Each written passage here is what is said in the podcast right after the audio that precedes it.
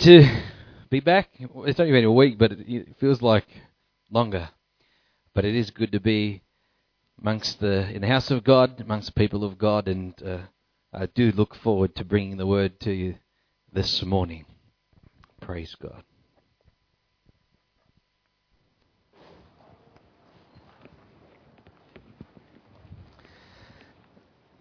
Now, um, I do ask that you bear with me because I have to kind of lay the foundation and share all that kind of has happened and how it came to be that I want to speak about and minister what I want to this morning. But I must say, in the first instance, that um, I wasn't planning to speak because I only came in last night and I said to Pastor Werner, could you do this Sunday uh, just so I can refresh myself? But I felt a strong impression uh, of the Lord during the week, and so um, uh, to share uh, what I'm going to speak about this morning, and so obviously made contact and uh, requested the opportunity to do so. So appreciate that, Pastor Werner. Thank you. Um, now, in saying that, it, this is a little bit different what I'm going to do this morning. Well, in terms of all that I'm going to speak about, but let me first say this: I wrote uh, the message that I'm going to preach today over 12 months ago um, it kind of came to me, and I sat down and, and prepared it and put it together, but I never preached it. I just didn't sense at the time that a release of the Lord to kind of approach it, because sometimes, you know, you know that God's involved, but you, you feel as though you, you know, you're involved in it too. And so you just kind of think, nah, you know, you've got to kind of step back from that. And that's how it was for me at the time. And so I thought, you know, I'll put that on the shelf and and uh, I never really contemplated it again uh, up until this week. And so, because there was a certain events that took place, that, and then it just kind of come to my mind and sprang into my heart, and the Lord said, you know, this is now the time, and so it came to my mind, and so I'm going to share that. But before I go in that on that side of things, I must share what took place while we were there in Hawaii and how it came to be. And so um, it was Sunday morning, and we had. I was really looking forward to church, and uh, Colm had mentioned. Uh, excuse me, Colm had mentioned to me a particular church and preacher that he uh, uh, uh, uh listens to named J.D. Farag. Is that right? So people know this guy? Okay. And so, anyways, I, I looked it up and there it was, and so I, I saw um, where the church was and whatever else in terms of on the map. And so I put it into the GPS, and because we, we were on one side of the island, we had to go across over the hills to the other. And that particular morning, it was heavy in, with rain. And we also found out later that it always rains in this particular part of Hawaii, just like it does at Suva in Fiji. And so um, so once we got there, my GPS was taking me up this particular road on the coast, and so we were on the road that it was on, and the number was say 525, and we were up to 480, and we're finally getting there. You know, you're ready, and all of a sudden there's a police car blocking the road in front of us, and he stops me and he says, "Look, there's been a mudslide. You can't come this way. You're going to have to go all the way around and come from the other end." So it's like, oh, great, you know. But we had a bit of time, so I thought, you know, it was going to be 10 to 15 minute drive to go all the way around. And so, anyways, we did that and we worked our way, got to where we had to get, and we turned into this the same street there, and there's police cars and they're blocked off the road. And I was frustrated, and I said, to the guy, Look, I just want to go to Calvary Chapel. It's just in there, you know? And he said, Look, the mudslide's just here on the bridge. You'll have to go from the other way. Tell them you want to go to Calvary Chapel, and they'll let you in. And so I thought, Oh, no, now we have to go all the way back. And so I was intent though. So we all kind of said, come on, let's do it. So we, you know, drove all the way down and around and we got to the police car again and we stop and I said, and, I, and the guy goes, I said to the guy, Look, I've spoken to the other people. He said that the Calvary Chapel's just there and we can go through and, you know, it's not going to interfere. And so he says, No, you can't go through. And he says, and he says, plus Cal- one of the guys goes, Calvary Chapel's not there anyway. And so, but the other guy who we talked to before, he was adamant, yeah, it's in there. I know where it is. Yep, you know, blah, blah, blah. And so I'm confused. We're frustrated now. I'm exasperated. And I'd finally, I'd kind of given up in a sense where I said, Lord, I've done my best. I don't know if we're going to get to church. Uh, it's not going to happen this morning. And I was so disappointed. And so, um, anyway, we were driving back to the road and we got to the halfway point and I said, I'm going back again, the other way. And so and the kids are they're like, come on, Dad, you're not going to get there, you know. And it's like, no, I'm going. So we go all the way there and we, we get to the block again. And I say, look, I, it's Calvary Chapel. It's just here, you know, like the end of the street's there, 480's there. It's just like it's got to be there. And um, we're just so close, but so far. And the guy looks at me and he goes, Calvary Chapel's there. And it was right next to us on the left. And I couldn't believe it. And I said, These people, how can they tell me this? You know, and it's there. I've been there now two times. And it's like, um, and so we were just, and it was already like 45 minutes after the start. And, um, and I said, No. And it was raining heavy. And so we went into the car park. And I said, I'm going in. And the kids go, oh, okay. And Vanessa goes, I'm not. She's not showing her face. She's embarrassed to go to church at that time, you know. And so, and so, um, anyway, she ended up coming in, but we, you know, just the whole saga of this whole event. So we go in and we walk in and uh, we sit down, and, and he's probably got 10 minutes left in his message. But the way it works is after he finishes his message, they, it's, he then proceeds to do his prophecy update, where each week where he shares something in relation to uh, Bible prophecy and so forth. And I think that's probably what people might listen to in relation to some of his uh, teachings. So, anyways, as he began to speak about this, it was here that it all made sense and why you know it all came together because he began to talk. Now you remember the recently in the last few weeks we had that shooting at Florida and at the school, and so he said uh, the uh, speaker there began to share how he was not going to talk about Israel or Middle East or prophecy in that sense, but he wanted to talk about the shootings. And he wanted to venture into the issue of music. And so, uh, you know, obviously he was saved out of, the, out of music and drugs and so forth, and he shared some of that. But he just wanted to speak about how there's a common denominator here that people are missing, and that is the demonic aspect, that is the demon possession, the demonic influences that are involved in this and he brought out the fact that this particular gunman who was responsible for the latest massacre, um, and you'll remember years ago the Columbine shooting as well. And so he said that that particular shooter and this particular shooter, what they, it's come out that what they both had in common is they were both listening to the same song. And it was the same song that had, you know, uh, uh, played a big part in them ultimately uh, doing what they did. And it was a blasphemous song that uh, was, you know, the by a band called Nine Inch Nails. You work it out. It was, um, you know, obviously they, he was saying that Jesus was crucified with nine, nine inch nails. And so he began to talk about that. And he began to share some of these things. And then he began just basically to give a teaching about the music that's in the world, the music that uh, people listen to, the music even that we Christians may ourselves uh, listen to, and how we can't be ignorant of the fact that uh, there is a demonic spirit that is associated with ungodly music. Now, and as he began to share many different things, it was, it was, it was funny because I, these things were in my mind and on my heart anyway, and I've spoken them many a times.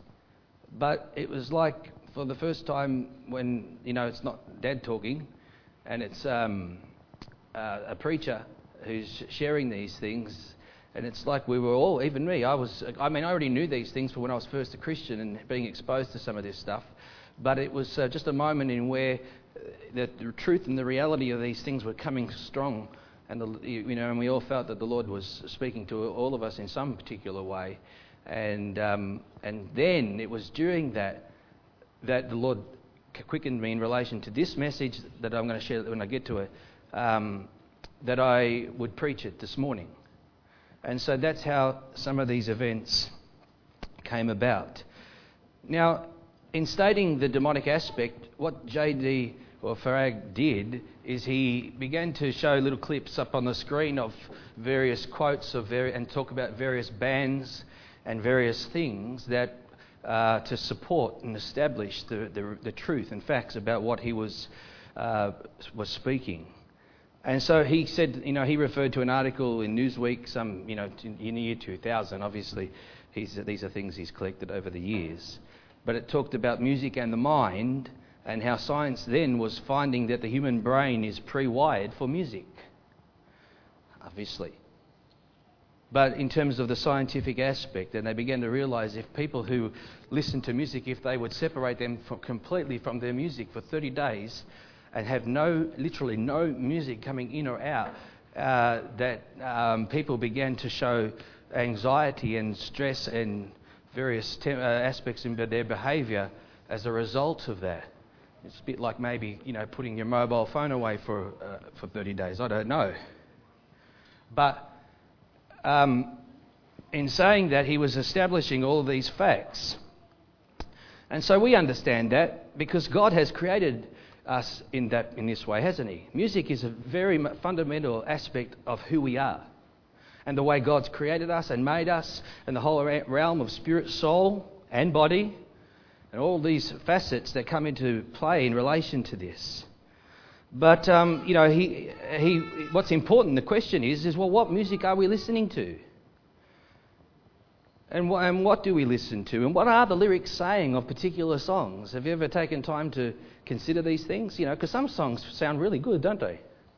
You know, they've got a good beat, you know, and a bit of a jive, and they sound really nice. But then you listen to it, and you're like, whoa, wait a minute, you know. And so these, these are, this is very critical. We have to think of this.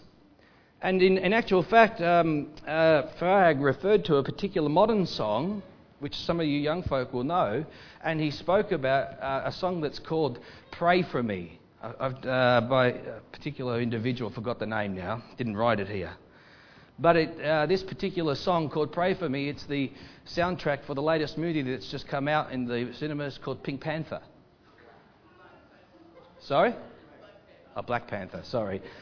See, that's how much I know. The bla- yeah.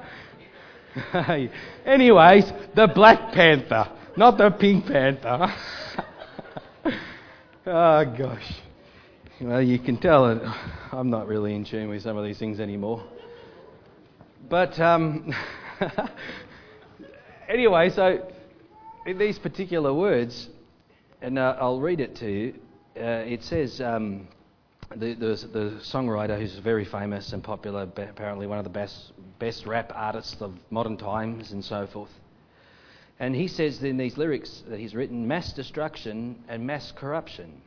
Their souls are suffering men, clutching on deaf ears again. Rapture is coming. It's all prophecy.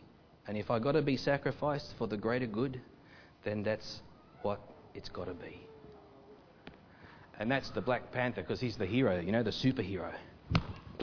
Like, and so you know these things, they come, you know, like they're there.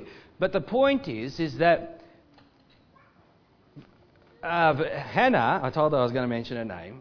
Hannah had that song on her playlist. She goes, Dad, I had no idea those were the lyrics. And I said, Well, you have to be aware of what you're listening to you have to understand what the song is about because that gives you the ability to judge whether it's right or wrong. You can't, it's not enough just to say, oh, well, it sounds good, or I like the beat, or you know anything like that. I've been there. I know how it works. Um, we all know our own. We all have our own associations with music, and so um, uh, because the, the truth is, is that we can't afford to be naive about these things. We can't be haphazard. We have to discern, we have to judge with righteous judgment. We have to consider these things for what they are. And then, it, once you hear that and you know what it's about and you see the wickedness and the evil connotation that's associated with it, and it's held up as, as heroic in the world, but it's evil in the sight of God, how can you listen to that song? You can't. You can never listen to it with a good, clear conscience and a good conscience again. And so, when I got saved, And I'll say it again. You've heard it a hundred times. But I, I tell you the truth. I threw out all my hard rock, heavy metal CDs. And, in that, and by that stage, I'd gotten into alternative music, got rid of that. And I'd also gotten into a band called U2. And and uh, I threw that CD away as well because Bono would sing that song. I still haven't found what I'm looking for. I've spoke with tongues of angels. I have held the hand of the devil. Blah blah blah. But I found what I was looking for. Jesus. And that music was like a void in me. It meant nothing anymore. Actually, I was repulsed by it all. And I, and I, and I got rid of it. I threw it all out. And mind you, as J.D. Farag said, and I've said it before and I say it now again, Bono is being promoted in Christian bookshops. The guy's not a Christian. He's a deceiver, he's a liar, and he's Antichrist. That's heavy, but that's the truth. So, in light of all of that, I come to now, having laid all that foundation, I kind of want to share with you what the Lord had put upon my heart 12 months, over 12 months ago and what I'm going to speak about now. And uh, the two portions of text that I want to look at is in Ephesians chapter 5 and Colossians chapter 3. We'll read there in a moment. But before I read, again, this is why this is the inspiration behind this particular message that I'm going to share now. Some uh, going back over 12 months, I was watching a documentary on the ABC, and it was about music and the mind. And uh, it captured my attention. I found it quite fascinating to watch. And uh, in doing this, they were talking about, or they were, um, they were investigating the effect of music uh, upon the brain.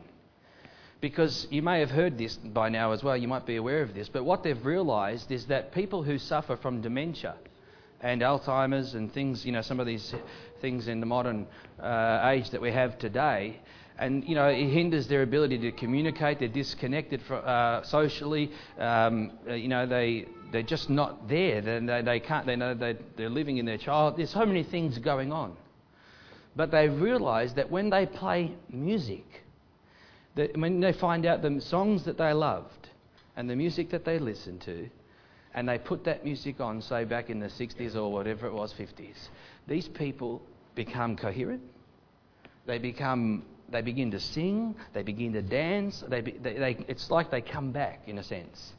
It connects something's going on inside the brain, and they've realised the, the, the this influence of music in relation to this, and that began to get me get me thinking. And they began to say, well, that's because, you know, they began to draw their, their analogies to this. And they said, well, because many millions of years ago, music was a universal language. Well, whatever. Music is universal in the sense, amen, it's eternal. Because God created it. And when God created music, it was good. And so it's, it's, it's, music is spiritual. We have no questions about that as Christians. And they were talking about this issue of, of, of, music and how it's significant on the individual and on the collective group. Now, listen to this. This is what they were saying. In this study, they realized that when we listen to music, the levels of oxytocin in our brain, they double. That's what creates all the good feelings. And, that, and as a result of that, uh, the, the, the levels of oxytocin doubled when people sing together. Isn't it? Listen, to this. And so it releases emotions that flood the mind and make people happy, or in the Christian sense, joyful. Amen. That's why we worship God. God created it like that. But like all things that God creates, man corrupts it. The devil harnesses it for his own agenda and purpose to deceive and destroy, to steal, kill, and destroy. But listen to this. Another, they also said that the levels of oxytocin doubled when they were socially engaging as these, these elderly people. Now, isn't it interesting that one of the things in life is loneliness, is a killer? People that isolate themselves, they're lonely. When they get old, they're, if they've got no social networking, something goes wrong with them. Have you noticed that? And so, because we need interaction, God has created us to be interdependent. And so, we have these uh, things in relation to uh, fellowship. That's why we call it God, fellowship. Isn't it great when we sing together, worship God? And what do we look forward to? The preaching. And then what do we wait for after that? Fellowship. Because fellowship is good. Fellowshipping and talking about the things of God, the Word of God, and all of these things. And, it's, and how satisfying that is. So, they also spoke about the collective impact and influence of music upon people. Now, we know that too. The devil knows it, God knows it. But we, and, and I, look about, I look at the last 60 years of music and uh, I tell you, the influence of music has been profound, the way the devil has harnessed it and the way that it's impacted the lives of people. And, I speak, and I'm speaking now specifically going back even before my time of band, the, bands like the Beatles. You've ever seen stuff, ever seen footage of that and how, how people were mesmerized? There was hysteria, it was spiritual. There was something going on, and it was a spirit. And so, this is the connection that I want to establish uh, uh, for us this morning because music is spiritual. And anything God's created, God's created us to worship, God's created us to praise Him, and all of these things, the devil corrupts it and tries to harness it for evil. And so, we must discern these things. Now, I want to preach a sermon this morning that I have entitled, now listen carefully, it'll make sense later, called A Stream a stream. Remember that word because it'll come back at the end as this ties itself together a stream. Because my Bible, as we will read in our text, tells us that we are to, uh, one of the signs that we are filled with the Holy Spirit, hallelujah, is that we will sing and make melody in our hearts to the Lord. This is the fundamental primary manifestation that you are full of the Holy Ghost because you can't stop singing about God, talking about God. God floods your mind and your thoughts in, a, in, a, in, a, manner that is constant and uh, it manifests in outbursts of singing and joy and, and all of these things, which is a significant uh, evidence of one who is full of the Holy Spirit, as we will see, and how healthy this is to the spirit, the soul, and the body. So let's read Ephesians 5 and verse 17. The Bible says, Therefore, do not be unwise, but understand what the will of the Lord is. That's the, it's just what we've been talking about. Don't be naive. Don't be silly. Don't be ignorant.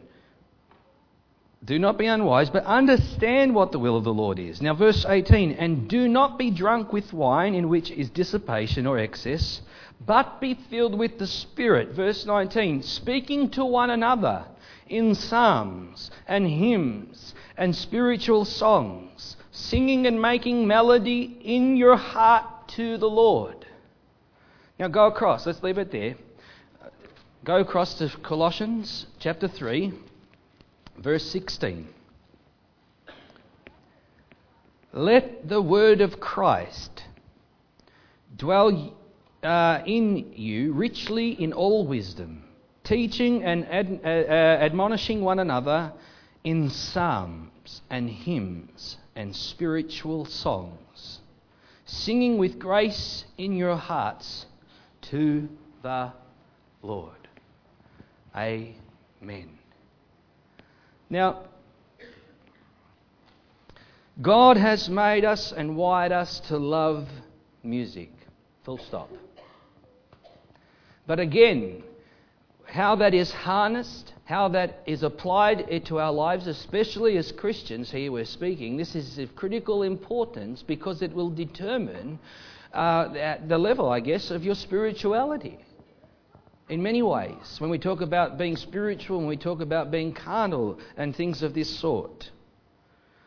But you see, the devil has corrupted what God created. In actual fact, there's a debate that, that relates into Ezekiel chapter 28, and in verse 13, I don't have to read it, you can read in your own time, um, or you can bring it up on the screen, Matthew. Ezekiel 28, verse 13.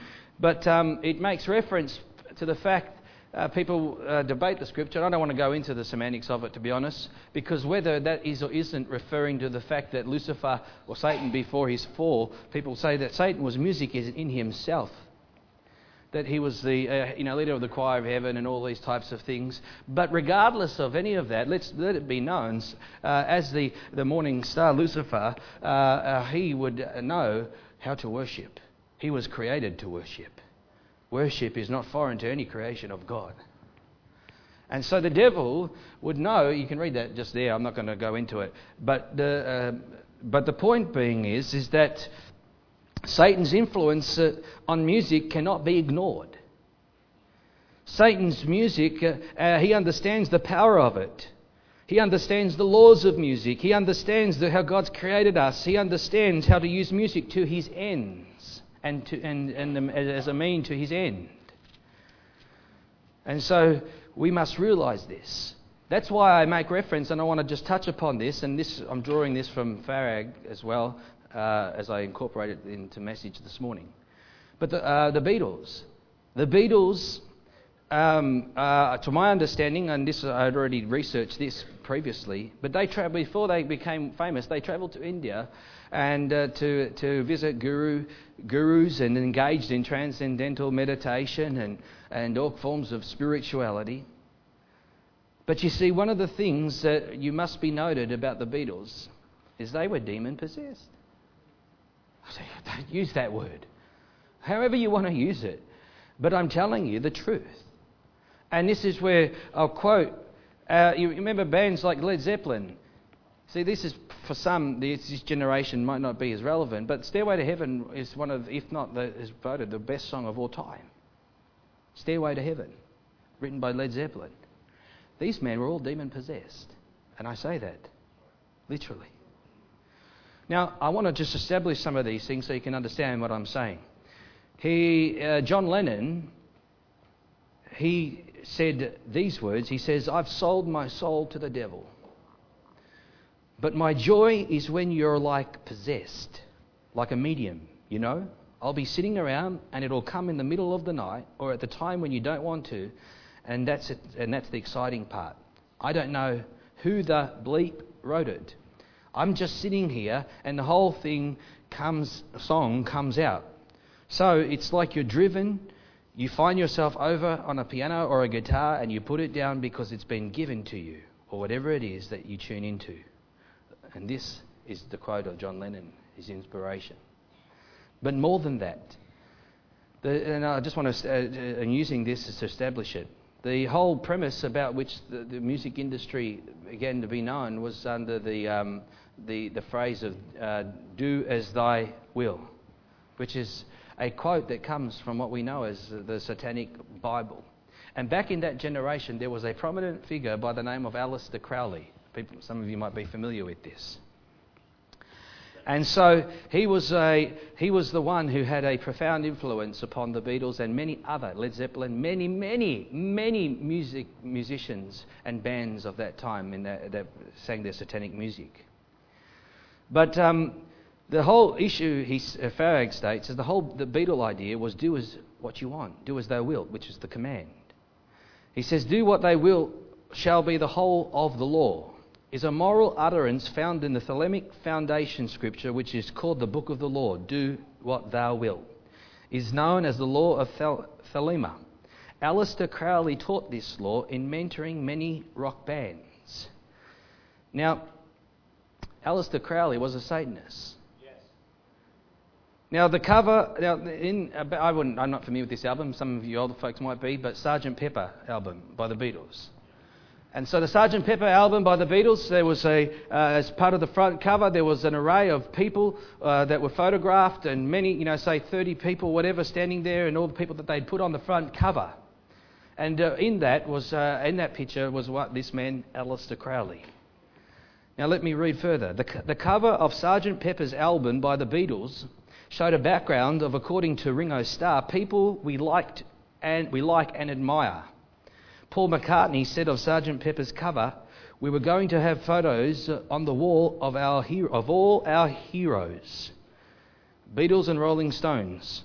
Uh, one of the Beatles' heroes included on the cover of Sergeant Pepper, Pepper's was the infamous Satanist Aleister Crowley.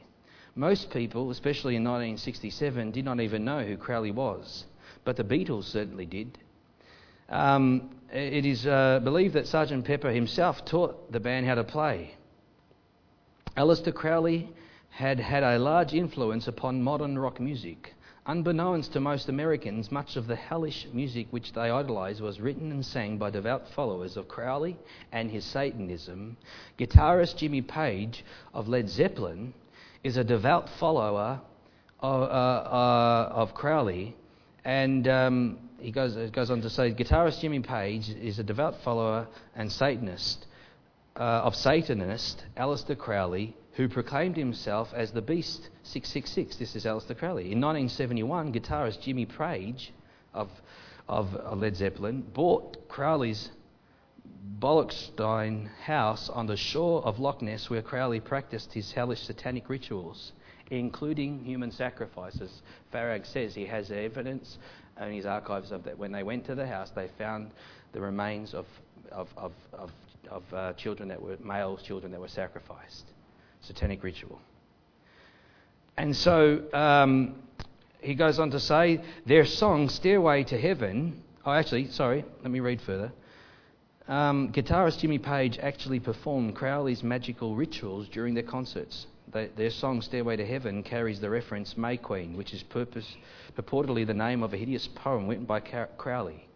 Page has inscribed in the vinyl of their album Led Zeppelin III Crowley's infamous Do As They Will. Page and Robert Plant claim some of Zeppelin's songs came via occultic automatic handwriting, including their popular Stairway to Heaven. Now, Farag, in his presentation for 45 minutes, went from one to the other. I have it as a file, or you can listen to it on his website. But he, go, he went through much, much, much more to establish these facts and of people that you would re- re- know. And then you'd have a, and you go, oh, wow. It's like when he spoke about this modern guy and this particular song, everyone, you know, the modern people, they look and they go, whoa, didn't realize that. But you see, we have to know these things. We have to realize who are these people? What are we listening to? What, what are their lives? What are they singing about? I mean, it was it was um, it was what's it, it was uh, John Lennon who wrote that uh, famous worldly song, Imagine, and people sing it. You hear it every time that they want to promote world peace or some not, you know, some, some uh, demonic uh, agenda. What is a song? Imagine. And so the world thinks it's a beautiful song. And if you listen to it and if you're a Christian, you think, oh, it sounds so sweet. But it's from the pit of hell. And in it, let me read you the words, some of the words. Imagine there's no heaven. It's not. It's easy if you try. No hell below us, above us only sky. Imagine all the people living for today. Woo-hoo.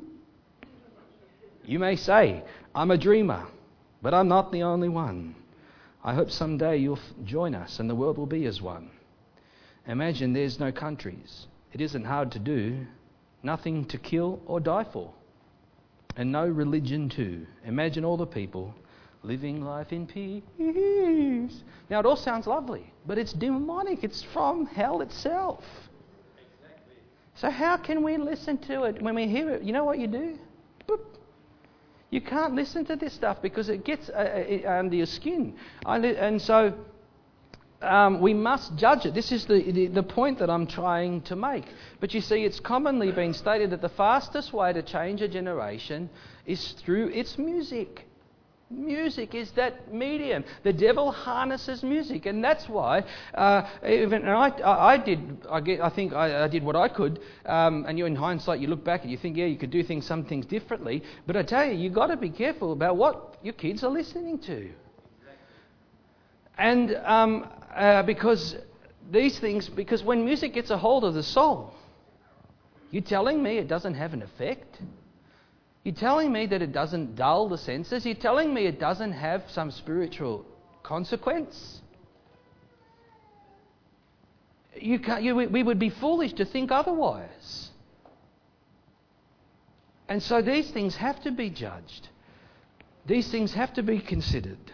And, and so this is the point that I want to bring to our attention this morning.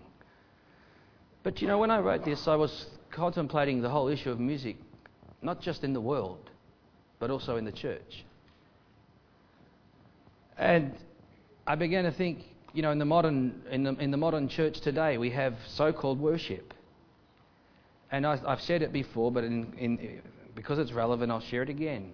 But when I, when I went to America four or five years ago, and I went to a Calvary Chapel church there, and I didn't know what I was getting into. But I stood there, and they dimmed all the lights. It was dark. Everyone was on the stage. They got turned on the smoke machine and the flashing lights, and then they proceeded to worship God. Worship God. Can I tell you, God saved me out of that. I was, that's, when I used to go to rock concerts, that's exactly, when I was worshipping the devil, that's exactly what I was doing. I was with the, the rock, with the smoke screen, with the music, the lights, and now in church we do this, and they call it worship. It's nothing more than self-indulgence, self-gratification for those that are on the stage. You know, I'm just worshipping God. Are you? No, you're worshipping yourself.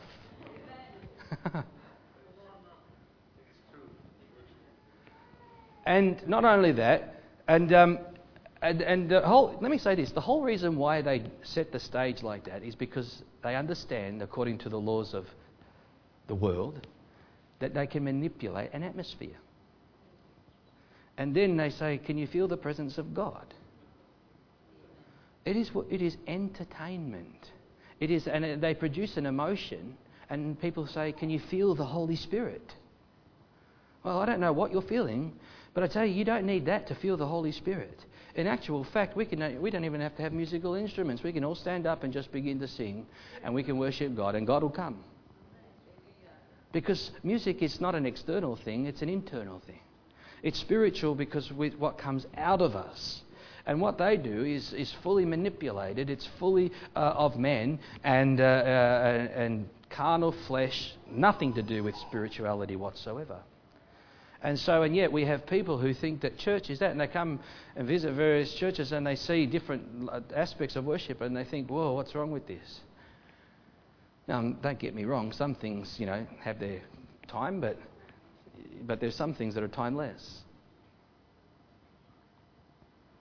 And so we must be aware of this, we must be mindful of this.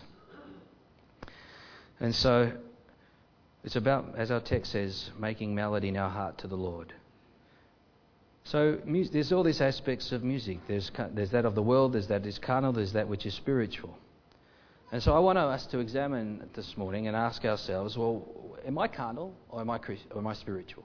Let's put forth this question this morning. And actually, uh, actually, I won't even go into it now. But the Lord is showing me some other things where I'll lead in the, few, in the months ahead in relation to some of these things.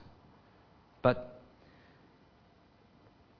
let's think for a moment. If in the Bible, if I was ask you who came, who's the first person that comes to your mind when you think of someone who was musical?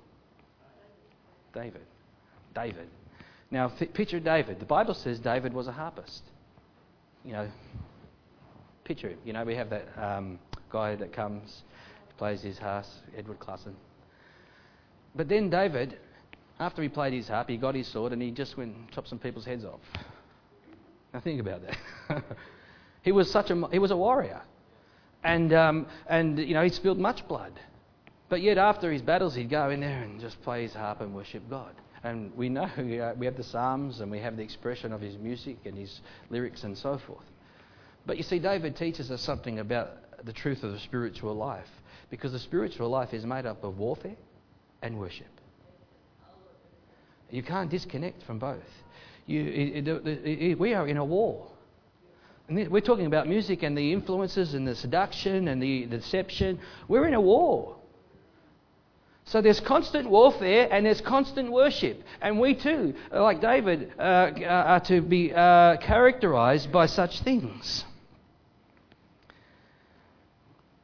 He wrote a third of the Psalms, and we read those Psalms, and we, we see David uh, at various times he was overwhelmed. We identify with his emotions. He was melancholy, he was sad, he was depressed, oh, that I had wings like a dove. And then we hear today, shout unto the Lord with a voice of triumph. He was jubilant and excited, and he would express his emotions to God in praise and in worship. And uh, we, this is how it should be. But you see, the whole issue of praise and worship has a profound influence uh, upon the soul, especially when it's spiritual. It is profoundly uh, uh, um, uh, spiritual, it is healthy to the soul, to the, uh, to the spirit, soul, and the body, as, as your whole well being before the Lord. It's worship. You know, when I first I said this, when I, like I said, I threw out most of my music when I got saved. But you know, I, I began to listen to various different bands in those early days. I was obviously going through a process of sanctification too, so you know, it was all the so, some of the so-called Christian music that's out there. But I tell you, I did from day one. I used to listen to, and they and they've still remained with me to this day, was Keith Green and Don Francisco. Now, why? Because it was scripture in song. That's why. Because when you have scripture and song coming together, as in, and, and, and these, there's many other aspects. I'm sure you have your own references and tastes, and they're, they're all varied, so it's okay. But um, this is relevant to me. And but the point is, it's scripture in song. It's worship. It's, it's, it's, it's truth. It's from the heart. And these things capture, these things minister, these things are, are, therapeutic to the soul. Amen. And so, in the same manner as we see in David's life. And we, we, when we read the Psalms and we read what David put in there, we identify with the various words and emotions that David um, encompasses. But you see, it's scriptural songs that feed the spirit, it's scriptural music that feeds the soul. And so that's why, what's going in. I say, I've always said it. What goes into the mind comes out in the life. You can't avoid it. God is not mocked. Whatever you sow, you will reap. If you sow to the flesh, you will of the flesh reap corruption. If you sow to the Spirit, you will of the Spirit reap eternal life. You can't avoid it. You, and that's why I say, you never win. We never win. If we are disobeyed, we never win. And so, in light of all this, my question this morning is well, what are we feeding on? You've heard that statement, you are what, they, what you eat, they say that now. I know, you look, I know, I can testify to it. Okay? No, it's true. I weighed, I'll tell you, I share, I, I weighed myself for the first time in six months. I had an attack.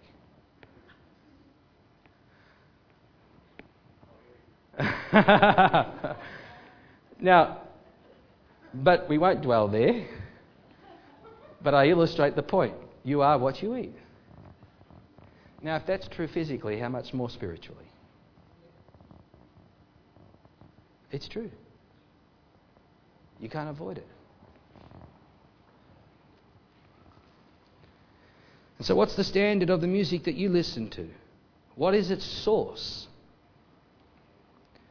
Do you make melody in your heart to the Lord?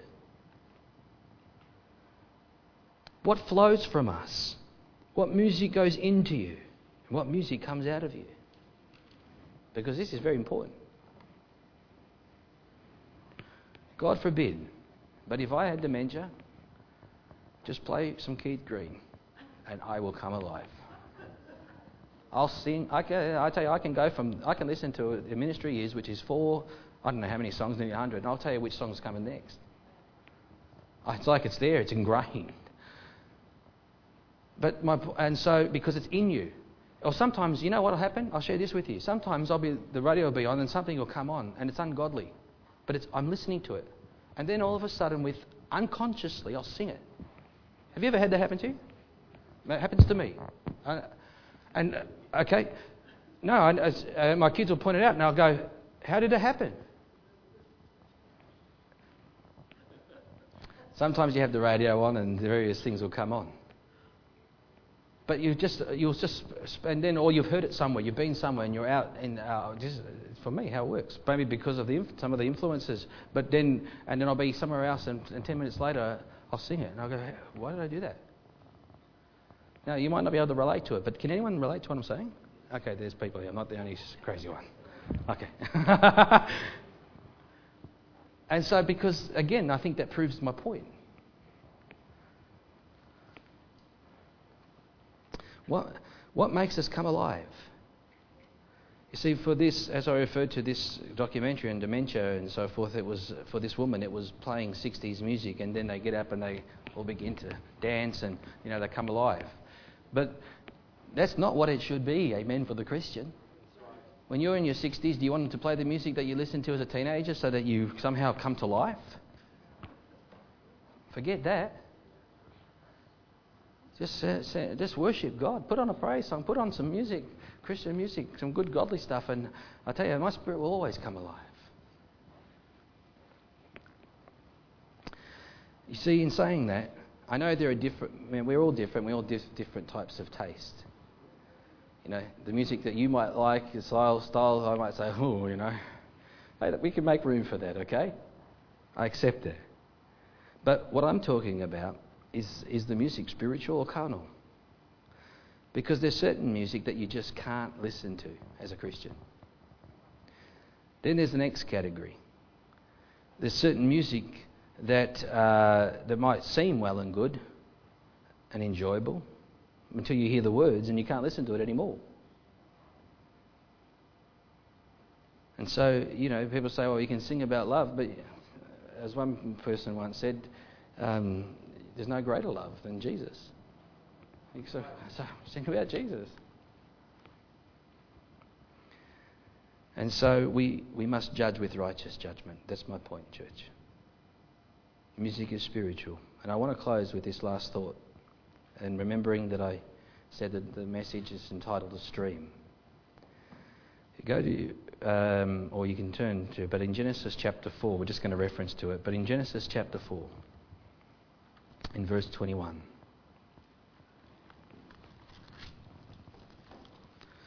We find a particular individual that is recorded, and his name is Jubal. Jubal. So look at verse 21. Um, there was Jubal, they both come from the same root word, but then there was Jubal. Verse 21. His brother's name was Jubal. He was the father of all those who play the harp and flute. So the, we're finding this here because what we're seeing is, is that Jubal was the first one in God's creation, and obviously God had gifted him accordingly. To, he was the first to practice musical instruments. And I have no doubt that it, to, that some, to some degree, it's at least initially, it incorporated the worship of God. But you only have to read a few chapters on, and you see that the human race is being corrupted very quickly. So you have Jubal here. And the word Jubal in Hebrew means a stream. Now, what was it? In light of his gifting, his talent, his God given ability, and he's to, be, to play these instruments, what stream flowed from Jubal? let's make the assumption that uh, in, uh, it, was, it was godly, it was the worship of God. But see, Jubal's in the line of Cain. And we know that the line of Cain becomes corrupt. And so, what we can, we can rightly assume and, and learn from this is that in the corruption of mankind, there was a corruption of music. When, in the days of Noah, as it was in the days of Noah, so shall it be in the days of the Son of Man. And I have no doubt that, as we have seen and witnessing on greater levels again and again and again, and it's always existed, that's nothing new under the sun, but it escalates again. And we're seeing this uh, uh, uh, flooding of, the, of this music that's demonically inspired, that's influencing the behavior of people, that's influencing, and it's not just music, it's TV, it's movies, it's everything that's going in the ears and in the eyes that through the senses. And so, um, so Jubal means a stream. And that stream, at some point, as in the process of time, was corrupted. I would uh, say that we need to consider that this principle, this spiritual principle, because it's what flowed from the stream that flowed through Jubal was undoubtedly, I assume, godly in, the, in, in its first instance. But I believe at some point it became something other than God, and it was harnessed by the devil, as all things are. So, it's not about fun. It's not about, you know, having a good time. We have to ask our question is it right or is it wrong? Is this acceptable or unacceptable? And so we have people in the world today, they're gifted musicians, absolutely. But what's their stream? What's their source? Who are they? What are they saying? What's the message that they're trying to get across? This was interesting. J.D. Farag said that, and, the, and Bono confessed it, and he has this in his archives, that the whole, right from the beginning, the, U2 set out to deceive Christians.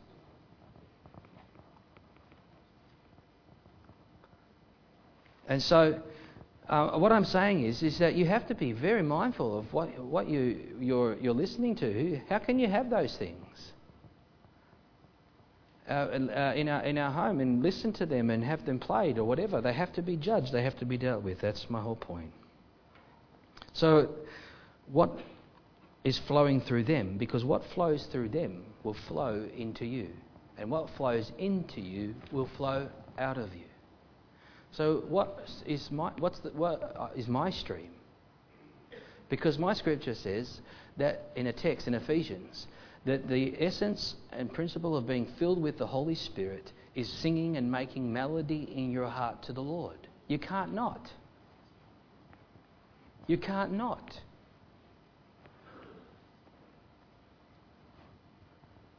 James, and again I read this, James chapter 3, verse 10. Matthew, come on. Switch on there, buddy. James chapter 3, verse 10. Now, it's a principle here talking about the tongue, but the principle extends further. Out of the same mouth proceed blessing and cursing. My brethren, these things ought not to be so. Does a spring send forth fresh water and bitter from the same opening? Can a fig tree, my brethren, bear olives, or a grapevine bear figs? Thus, no spring yields both salt water and fresh. You see, if we're full of the Spirit, then we will sing spiritual songs. If you're not, you won't. How's that sound? Very simple. You can't have the, the, the both of them. Because, if, uh, because you can't listen to the world's music and then just switch and worship God. It just doesn't work like that. It can't. It can't, it can't happen. You can't listen to your worldly music and all that trash and bish, bish, bish, bish, and then come into the house of God and just somehow be engrossed in His presence. You can't. You say, oh, I can multitask. Well, great, but you can't have both coming out of the same stream. That's my point.